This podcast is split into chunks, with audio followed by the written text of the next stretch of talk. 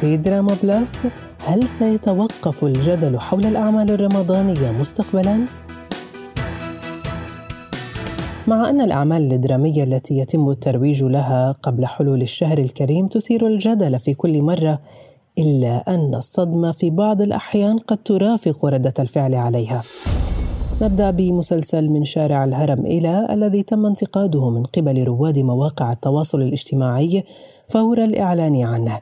مرجئين السبب لطريقة تناول المسلسل للمرأة المصرية. مسلسل من شارع الهرم إلى من تأليف هبة مشاري حمادة وإخراج المثنى الصبح بطولة هدى حسين نور الغندور مرام البلوشي وغيرهم. لاقى مسلسل بطلوع الروح الانتقاد نفسه ولكن السبب عاد لما وصفوه رواد مواقع التواصل الاجتماعي بأنه يهاجم الدين الإسلامي. المسلسل من إخراج كاملة أبو ذكري.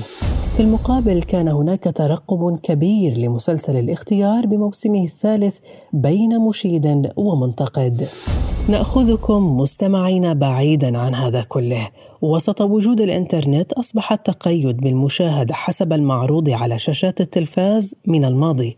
فالآن نستطيع التحكم بما سوف نشاهد خلال شهر رمضان المبارك وغيره من الشهور. وفي دراما بلس سنحدثكم عن أعمال قد تروق لكم لمشاهدتها خلال شهر رمضان المبارك.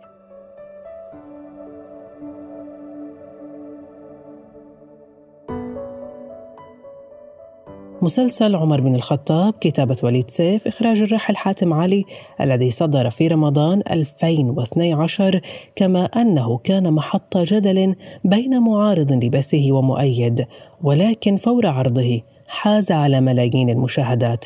المسلسل يتناول سيرة الصحابي الجليل عمر بن الخطاب ثاني الخلفاء الراشدين.